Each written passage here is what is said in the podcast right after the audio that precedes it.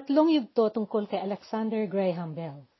Sa nakaraan, dahil sa propesyon ni Dr. Graham Bell bilang espesyalista sa pagtuturo sa mga walang pandinig, nakilala niya ang pamilyang Keller dahil sa estado ng mga Keller na ang kanilang anak na si Helen Keller ay isang bulag at bingi. Nagkaroon ang pamilyang Keller ng malapit na koneksyon kay Dr. Bell. Si Dr. Alexander Graham Bell ang naggabay at nagbigay payo sa kanila ukol sa paglaki at pag-aaral ni Helen. Siyang naging dahilan na nakilala ng mga ito si Anne Sullivan. Si Anne Sullivan ay isang di pangkaraniwang guro, tapat na gabay, at naging panghabang buhay na kaibigan at kasama ni Helen. Sa isang tiyempong nagbakasyon si Helen na kasama niya si Anne, sa bahay bakasyunan ng mga Bell, isinalaysay ni Helen ang kanyang karanasan at obserbasyon. Malapit ang pagkakaibigan ni Helen at si Alexander Graham Bell. Pareho silang galing sa pamilyang respetado at nasa mataas na posisyon hindi lamang sa sosyedad, kundi pati sa kasaysayan ng Amerika. Pangalawang pinsan ng impong na babae ni Helen sa panig ng Keller, ang bantog na si General Robert Lee. Iginagalang ni General ng Konfederasyon ng Amerika si General Lee. Matunto ng linya ng mga ninuno ni Helen sa linya ni Haring Edward na una ng Inglaterra na panglabing-anim na henerasyon niyang impong na lalaki. Si Haring Henry na ikatlo ng Inglaterra ang panglabimpitong henerasyon na impong niyang lalaki. Unang nakilala ni Alexander Graham Bell si Helen noong 1887, 1887. Anim na taon noon si Helen noong dinala ng kanyang mga magulang ito sa kanya upang ipakonsulta. Sa mga panahon na iyon, tanyag na noon si Alexander Bell dahil sa kanyang pagiging inventor ng telepono. Subalit noong ginala ng mga Bell si Helen kay Alexander, nanunungkulan noon si Alexander na manggagamot ng mga batang hindi nakakarinig. Nang hiling ang mga magulang ni Helen ng kanyang rekomendasyon tungkol sa eskwelahan at kuro para sa isang batang bulag at bingi. Itinuro sa kanila ni Alexander ang paaralan na napagkuhanan nila kay Anne Sullivan na siya nang naging guro at napagkatiwala ang gabay at kaibigan ni Helen. Batay sa alaala ni Helen doon, sa isinulat niyang biografya niya, sinabi niya na noon pa mang una niyang nakilala si Dr. Bell, naramdaman niya na kaagad ang kabait at katyaga nitong manggagamot. Kinarga niya noon si Helen at tinayaan niyang laruin ng bata ang kanyang relos. Kay laking tuwa noon ni Helen noong nahawakan niya ang relos na ipinadama sa kanya ni Dr. Bell. Sa mga sumunod na taon, dahil isinusulong noon ni Alexander ang prinsipyo na kinakailangang maturuang magsalita ang mga may kapansanan ng kawalan ng pandinig, naging modelo at inspirasyon niya sa paggagamot si Helen Keller. Si Helen ang pinakaunang taong bingi at bulag na nakapag-aral na magbasa, magsulat at nagsalita ng mahusay. Nagtagumpay nga itong magtapos ng propesyon sa universidad. Inihandog ni Helen ang kanyang sinulat na sarili niyang biografya noong 1903, 1903, kay Dr. Alexander Bell. Napamagatan ito ng Ang Kasaysayan ng Aking Buhay. Sinabi ni Helen dito sa libro niyang ito na si Alexander Graham Bell ang nagturo sa mga bingi upang sila ay makapagsalita at ipinangyari niya na ang mga may, mga tainga ay makarinig ng talumpati mula Atlantiko hanggang sa mga mabatong mga lugar. Doon sa biografya niyang iyon, inilahad ni Helen ang kanyang malaking paggalang at pagpuri kay Alexander Graham Bell. Itong susunod na bahaging maibabasa ay hango sa sinulat ni Helen tungkol kay Dr. Bell. Ang sabi niya, Sadyang ngang totoo na mayaman ako sa masasayang mga alaala tungkol kay Dr. Bell. Ang kanyang interes sa mga hindi nakakarinig ay hindi nagsimula sa sarili niyang pagkabuhay. Ang siyensa ng pananalita ay matagal na panahon nang inaral ng mag-anak na Bell. Ang impong na lalaki ni Dr. Bell ay siyang naglikha ng instrumento na magwawasto sa pagkabulol at ang kanyang ama sa gin- si Ginoong Melville Bell na malimit kong makatagpo kapag pumupunta akong bumibisita sa kanila sa Washington ay siya ang naglikha ng tamang sistema na visible speech o salitang nakikita. Sistema ito na itinakda ni Dr. Bell na mas mahalaga sa kanya kaysa pagkakaimbento niya ng telepono. Bagaman, gaya ng naipamalita na na sinabi ni Dr. Bell, walang masyadong kikitaing pera dito. Ang pag-aaral ng pananalita sa pamamagitan nito ay mas nangangailangan ng mas maraming pasyente kaysa mga na, uh, nasa nasyon na nasa kanlurang bahagi ng mundo.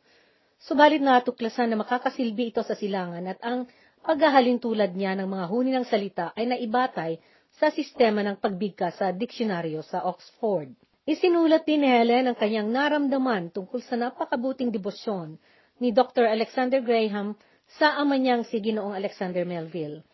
Ang sabi ni Helen, doon sa napakarikit na maliit na tahanan ni Professor Bell sa tabing dagat doon sa Colonial Beach, doon sa bahaging pinagsalubungan ng dagat na Potomac at ang karagatan, malimit ko noong matagpuan ang dalawang marangal na mag-ama na nakaupo sila sa silong ng portiko ng bahay ng kung ilang oras na walang kaimik-imik. Nakontentong nananahimik na nagtatabako habang pinapanood nila ang mga sasakyang pandagat at mga bapor na naglalayag at dumadaan sa dagat patungong saan upang maghatid ng kanilang mga kargamento. Minsan-minsan ay may huni ng ibon na bibihag sa kanilang atensyon at sasabihin ng anak sa kanyang ama, Paano mo itatala iyan, ama? Pagkatapos noon ay paglalabas nila ang mga kagamitan sa sistema ng visible speech o nakikitang pananalita at susubukan nila iyong ipagana at gayon na lamang ang kanilang konsentrasyon sa pagbibigkas hanggang sa hindi na nila namamalayan ang ano pa mang mga nangyayari sa paligid nila. Lahat ng mga nota ay nasusuri at naitatala sa visible speech. Minsan-minsan, may ibon na siyang focus ng kanilang atensyon ng ilang oras na pag-aanalisa. Pareho silang magama na masugid at masigasig na mangresolba at magbigay solusyon sa bawat bagay na may kamalian ang pagkakabigkas at naisabi na sa akin na sadyang nakakaaya-aya ang nakikinig sa kanilang magsalita. Sinabi sa akin ito ng guro. Gayon din na sinabi ni Ginoong Watson na kasakasama ni Dr. Bell sa pagkakaimbento ng telepono. Sinabi niya sa kanyang libro na Pananaliksik sa Buhay o Exploring Life. Ang dalisay, malinaw ang kanyang pagbigkas ay nakakalugod sa akin at lahat ng pagsasalita ng ibang mga ginoo ay magaspang kung maihambing sa kanyang pananalita. Pareho sila na may naitakdang panahon ang kanilang pagiging magtuturo ng pan- pananalumpati at pareho silang mahilig magkwento. Kagaya sila ng mga nabubukod tanging tao na kapag nasa isang bulwagan sila, hindi aabot sa dalawang minuto at lahat ng mga pagkukwentuhan ay nakatuon na sa kanilang direksyon. Labis na nagugustuhan ng mga tao ang nakikinig sa kanya, sa halip na sila ang nagsasalita. Mayroon siyang kakaiba at hindi pangkaraniwang kakayahan na magpresinta ng isang masalimuot na problema at isasabi niya sa simple at maliwanag na paraan. Pag-uugali na sa aking karanasan ay isa sa mga pambihirang kakayahan na angkin ng tao. Hindi bihag ng tradisyon si Dr. Bell sa pakikipag-usap. Sa wari ko, ay siya lamang ang kilala kong tao na kapag tingnan niya ang isang bagay ay mabibigyan niya ng buong kakaibang kahulugan sa sarili niyang pagtingin at gagawan niya ito ng likas na katuturang nakakabuhay at lubos na nakakasigla. Bawat magtuturo sa isang bingi kahit anong sistema ang kanyang advokasya ay naimpluensyahan ni Dr. Bell. Ikaw na nakakakita at nakakarinig, marahil ay maari mong mapagtanto na ang pagtuturo ng pananalita sa isang bingi ay isa sa mga banal na milagro sa panahon ng ikalabinsyam na siglo. Marahil ay imposible sa sino mang walang paningin at wala ring pandinig ang makakaintindi kung ano ang ibig sabihin ng parehong bingi at bulag. Itong kalagayan namin ay hindi katahimikang nakakapawi ng pagod na nararamdaman. Malupit ito na katahimikan na nakakapalayo ng damdamin at nagpapailag. Katahimikan itong hindi mabasag ng salita o pagbate, o awitin ng mga ibon, o hinagpis ng hangin. Katahimikan itong malupit na lubos na nang bibilanggo. Sa dalawang daang taon na nagdaan, lubos na walang sinag ng pag-asa para sa amin. Sa mundo na walang damdaming makialam, walang isang tinig na umangat para sa amin. Subalit pandinig ang katangiang pinakamalalim pinakamarangal na siyang nambuo ng pagkatao na angkin ng isang tao at marami ang mga naghihinagpis na mga tao sa palibot ng mundo. Dahil sa mga masidhing isinagawa ni Dr. Bell, ako'y naiangat sa mga pagkakagagandang mga wagas ng sosyedad ng sangkatauhan. Nabubukod tangi ang pagkakatwa ng buhay. Malimit noon na sabihin ni Dr. Bell iyan, lalo pa kapag nag-uusap kami tungkol sa telepono. Maraming bagay ang nangyayari, subalit hindi ito ang mga bagay na inasahan nating mangyayari. Kung nakikita man natin ng maliwanag ang daan hanggang sa paglilikuan nito, pagkalampas doon ay hindi na natin alam kung ano ang pagkakagulatan na, na, na nakakatago na nakatakda para sa atin, sabi ni Dr. Bell. Isinalaysay niya sa amin kung paano siya nakumbinse ni Ginang Bell na noon na hindi pa niya napapangasawa kundi estudyante niya. Kinumbinsi siya ni Ginang Bell upang siya ay pumunta sa Centennial Exposition noong ika-14 ng Pebrero 1866 sa Philadelphia para ipakita niya sa demonstrasyon iyong telepono. Nakatakda noon ang kanyang toka na panglima ng hapon ng linggo, subalit noong dumating ang naitakdang oras, mainit na at pagod na pagod na ang mga hurado. Parang ang wari noon ni Dr. Bell ay malamang na hindi na matutuloy ang demonstrasyon niya. Ipinagpatuloy ni Dr. Bell ang nagkwento na nagsabi, Subalit nangyari ang hindi inaasahan sa mga sandaling iyon. Sa Philadelphia, gaya sa nangyari sa ibang lugar.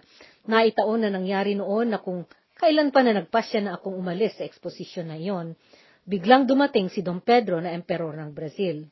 Nakilala at natandaan niya ako na ako iyong taong nakausap niya sa Boston tungkol sa mga paraan at sistema ng pagtuturo sa mga taong walang pandinig.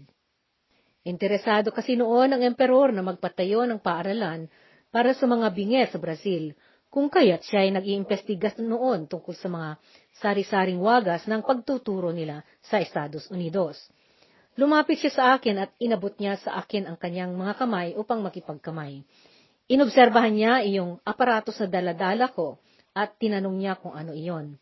Ipinaliwanag ko sa kanya ang tungkol sa kagamitang iyon at sinabi ko na nakatakda iyon na idemonstrasyon ko sa hapong iyon. Bakit nga ba hindi? Sabi ng emperor. Gusto kong mapakinggan, dagdag niya. At sa pagpapatuloy ni Helen Keller sa kanyang pagkukwento sa biografya niya, sabi niya, At sa gayon ay inayos ni Dr. Bell iyong kanyang ipapakita na gamit, at isinabit niya ang tali na ibinanat sa magkabila ang bahagi ng malaking bulwagan. Kinuha ni Dr. Bell ang transmitter at sinabi niya kay Dom Pedro na hawakan niya iyong receiver at ilapit niya iyon sa kanyang tenga. Diyos na makapangyarihan, nagsasalita, napabulahaw si Don Pedro sa pagkamangha. Sa gayon, kinuha rin ito ni Lord Kelvin o Sir William Thompson, iyong receiver. Oo, nagsasalita, sumigunda siyang namangha. Salit-salitan ang mga miyembro ng mga hurado na nang subok sa aparatos at nagtagal ang demonstrasyon na iyon ni Dr. Bell ng hanggang alas 10 ng gabing iyon. Ang instrumentong iyon ang naging sentro ng pag-uusisa at kuryosidad ng mga tao sa eksposisyon. Ang pagkakagawa ng telepono na pangkomersyo ay nagsimula rin sa araw na iyon mismo. Sa huling gabi ng pagtira ni Helen at Anne Sullivan sa Benbraig, kasama ni Helen noon si Dr. Bell sa piazza o pinakaberanda ng bahay. Samantalang si Ginang Bell naman ay nagpapakita ng mga larawan ng Kate Breton kay Anne Sullivan sa aklatan. Nag-iisip noon si Dr. Bell at isinulat niya ang kanyang mga inisip sa kamay ni Helen. Kalahati nito ay tula, kalahati ay filosofiya. Pagod na noon si Dr. Bell pagkaraan ng mahabang araw ng napakarami niyang mga eksperimento na isinagawa. Subalit hindi mapakali noon ang kanyang isip. Ibinigkas niya ang kanyang paboritong mga taludtod mula sa mga tula na in memoriam o sa alaala, The Tempest o ang Unos at Julius Caesar. It, itong sa alaala ay tula na gawa ni Alfred Lord Tennyson, isang makata na Ingles na nabuhay nagmula 1809, 1809 hanggang 1892, 1892. Itong tula na ito ay tungkol sa kahalagahan ng masiding layunin at tungkol sa pagtityaga habang nagsusumikap. Nailathala ito noong 1850, 1850. Inialay ni Tennyson ito sa kanyang kaibigan na si Arthur Henry Hallam na namatay noong 1833, ipinangalala din niya ito sa kanyang pagmamahal sa Universidad ng Cambridge, The Way of the Soul o Ang Daan ng Kaluluwa ang orihinal na pamagat nito. Ito namang ang unos ay komedya na sinulat ng dakilang makata, manunulat na Ingles na si William Shakespeare. Ang tulang salaysay na ito ay tungkol sa isang makapangyarihang mataas na opisyal pero napalayas. Siya ay gumawa ng pananalamangka upang mapaupo ang kanyang anak na babae sa posisyon ng otoridad. Ang kwentong ito ay nagmumungkahi na ang mga nasa posisyon na otoridad ay kinakailangang magbigay ng awa. Ang pamagat nito ay nahango sa malakas na bagyo na siyang unang bahagi ng kwento. Ang Julius Caesar naman ay nakasulat sa kasaysayan tungkol sa buhay ng general at politiko na kusang nagdeklara sa kanyang sarili bilang diktador ng Imperyo Romano noong kapanahunan na apat na pung taon pagkatapos na namatay si Heso Kristo. Ang sabi noon ni Dr. Bell kay Helen, Helen, hindi ko alam kung ang mga taludtod ay nagbibigay aral. Tayo ang Panginoon ng ating kapalaran. Ako'y nag-aalinlangan. Habang minamatyagan ko ang daigdig, lalo akong napapalaisip. Walang hangganan tayong tumutungo sa hindi iniisahan. Noong kabataan ko, ninais kong maging musikero. Subalit hinila ako ng ibang kapalaran. Pagiging masakitin ang nagdala sa akin dito sa Amerika. Pagkatapos, nasidhi akong natuon sa mga eksperimento na pinaggagawa ko na nagresulta sa pagkakalikha ng telepono. At ngayon dito, iniaalay ko ang mga araw-araw at gabi-gabi ng buhay ko sa aeronautics. Subalit, magpakailanman, alam mo, na ang pinakamahalaga kong naisin ay ang pagkakaturo ng mga walang pandinig. Hindi, Helen, hindi ako ang Panginoon ng kapalaran. Kung ang katuturan nito ay ang pagpili ko ng aking gagawin. Idinagdag pa ni Dr. Bell noon, hindi ikaw, kundi mga sirkumstansya ang nagpapasya sa iyong gawain. Instrumento lamang tayo ng mga pwersa na namamalakad sa kalawakan. Sa huling paghahalubilo noon ni na Helen at Dr. Bell, kadarating lamang noon ni Dr. Bell galing sa Edinburgh, sa Scotia o Scotland. Isinulat ni Helen ito, sa unang pagkakataon, naramdaman ko na malungkot si Dr. Bell. Ito ay noong 1920, 1920. Sinabi niya na naramdaman niya ang kanyang pagkabanyaga sa isang banyagang lupain at misto na ng mas mabuti ang bumalik sa Amerika. Ang pangyayaring unang digmaang pandaigdigan mula 1914 hanggang 1918 ay lalo lamang nakapagpabigat sa bigat ng loob ni Dr. Bell. Ipinaalam niya ang pagtutuon niya ng kanyang pansin sa mga hydroplanes sa natitirang bahagi ng kanyang buhay. Inihula niya na hindi pa mararating noon ang sampung taon sa mga panahong iyon ay magkakaroon na ng gagamiting paglalakbayan sa himpapawid mula New York hanggang London.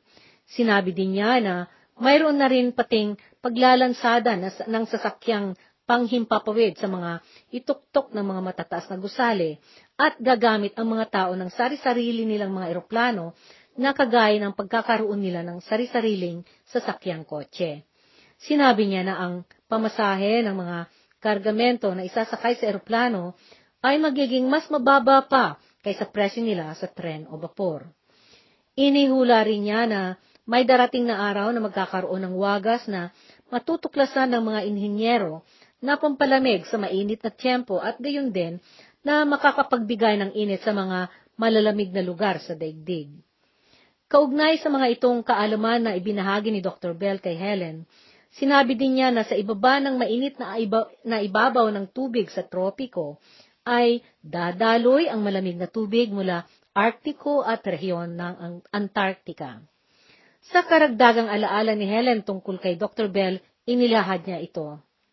Sinabi ni Dr. Bell na magkakaroon ng tiyempo na aangat na magpapaibabaw ang mga malalamig na tubig at ito ang magpapabago ng klima sa mga nasyon na may maiinit na klima. Magiging magaganda ang mga ito na titirhan. Ang kanyang mga napakagagandang mga pangitain ang nagpasabik sa akin. Subalit hindi ko noon inakala na pagkatapos lamang ng anim na taon ay malalaman ko na na ang mga inhinyerong Pranses ay gumagawa na sila ng plano na lilikha ng sistema upang ang dagat ay makakatulong na mangpigil sa klima na nakakapagdulot ng masama sa katauhan. Namatay si Dr. Bell sa tahanan na kanilang inuuwian kapag tag-init noong ikatlo ng Agosto 1922. Nailibing siya, nailibing siya dito noong lumubog ang araw sa itaas ng bundok na Cape Ben Bragg, Ben Bragg sa Nova Scotia at sa pwesto na si Dr. Bell mismo ang pumili at nagpasya bago siya namatay. Iyan ang paglalahad ni Helen sa pagkatapos ng buhay ng kanyang minahal na gurong manggagamot at ginagalang na inventor. Noong buhay pa si Alexander Graham Bell, kung tanungin ang kanyang panukala sa kanyang pagiging manlilikha, kinikilala niya si Lord Kevin o Sir William Thompson na siya ang naging dahilan kung bakit naikalat na naipakilala ang telepono sa buong daigdig.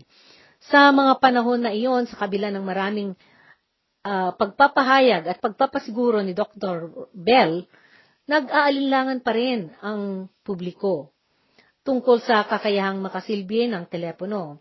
Kahit pa noon ang sekta ng siyensa ay laruan lamang ang kanilang pagtingin sa mekanismong ito.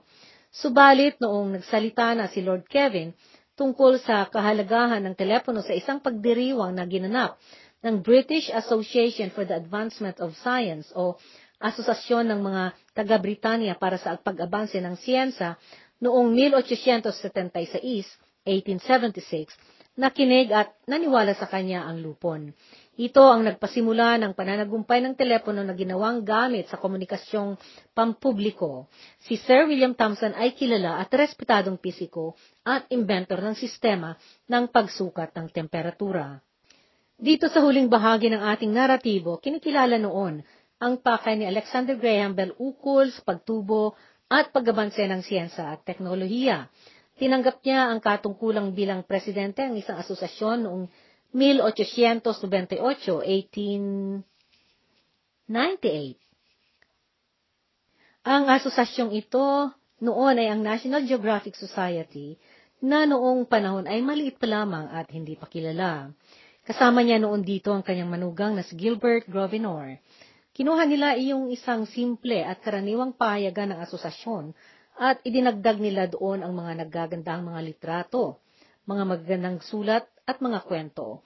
Ito ang pinagmula ng bantog na magasin sa kasalukuyan na National Geographic.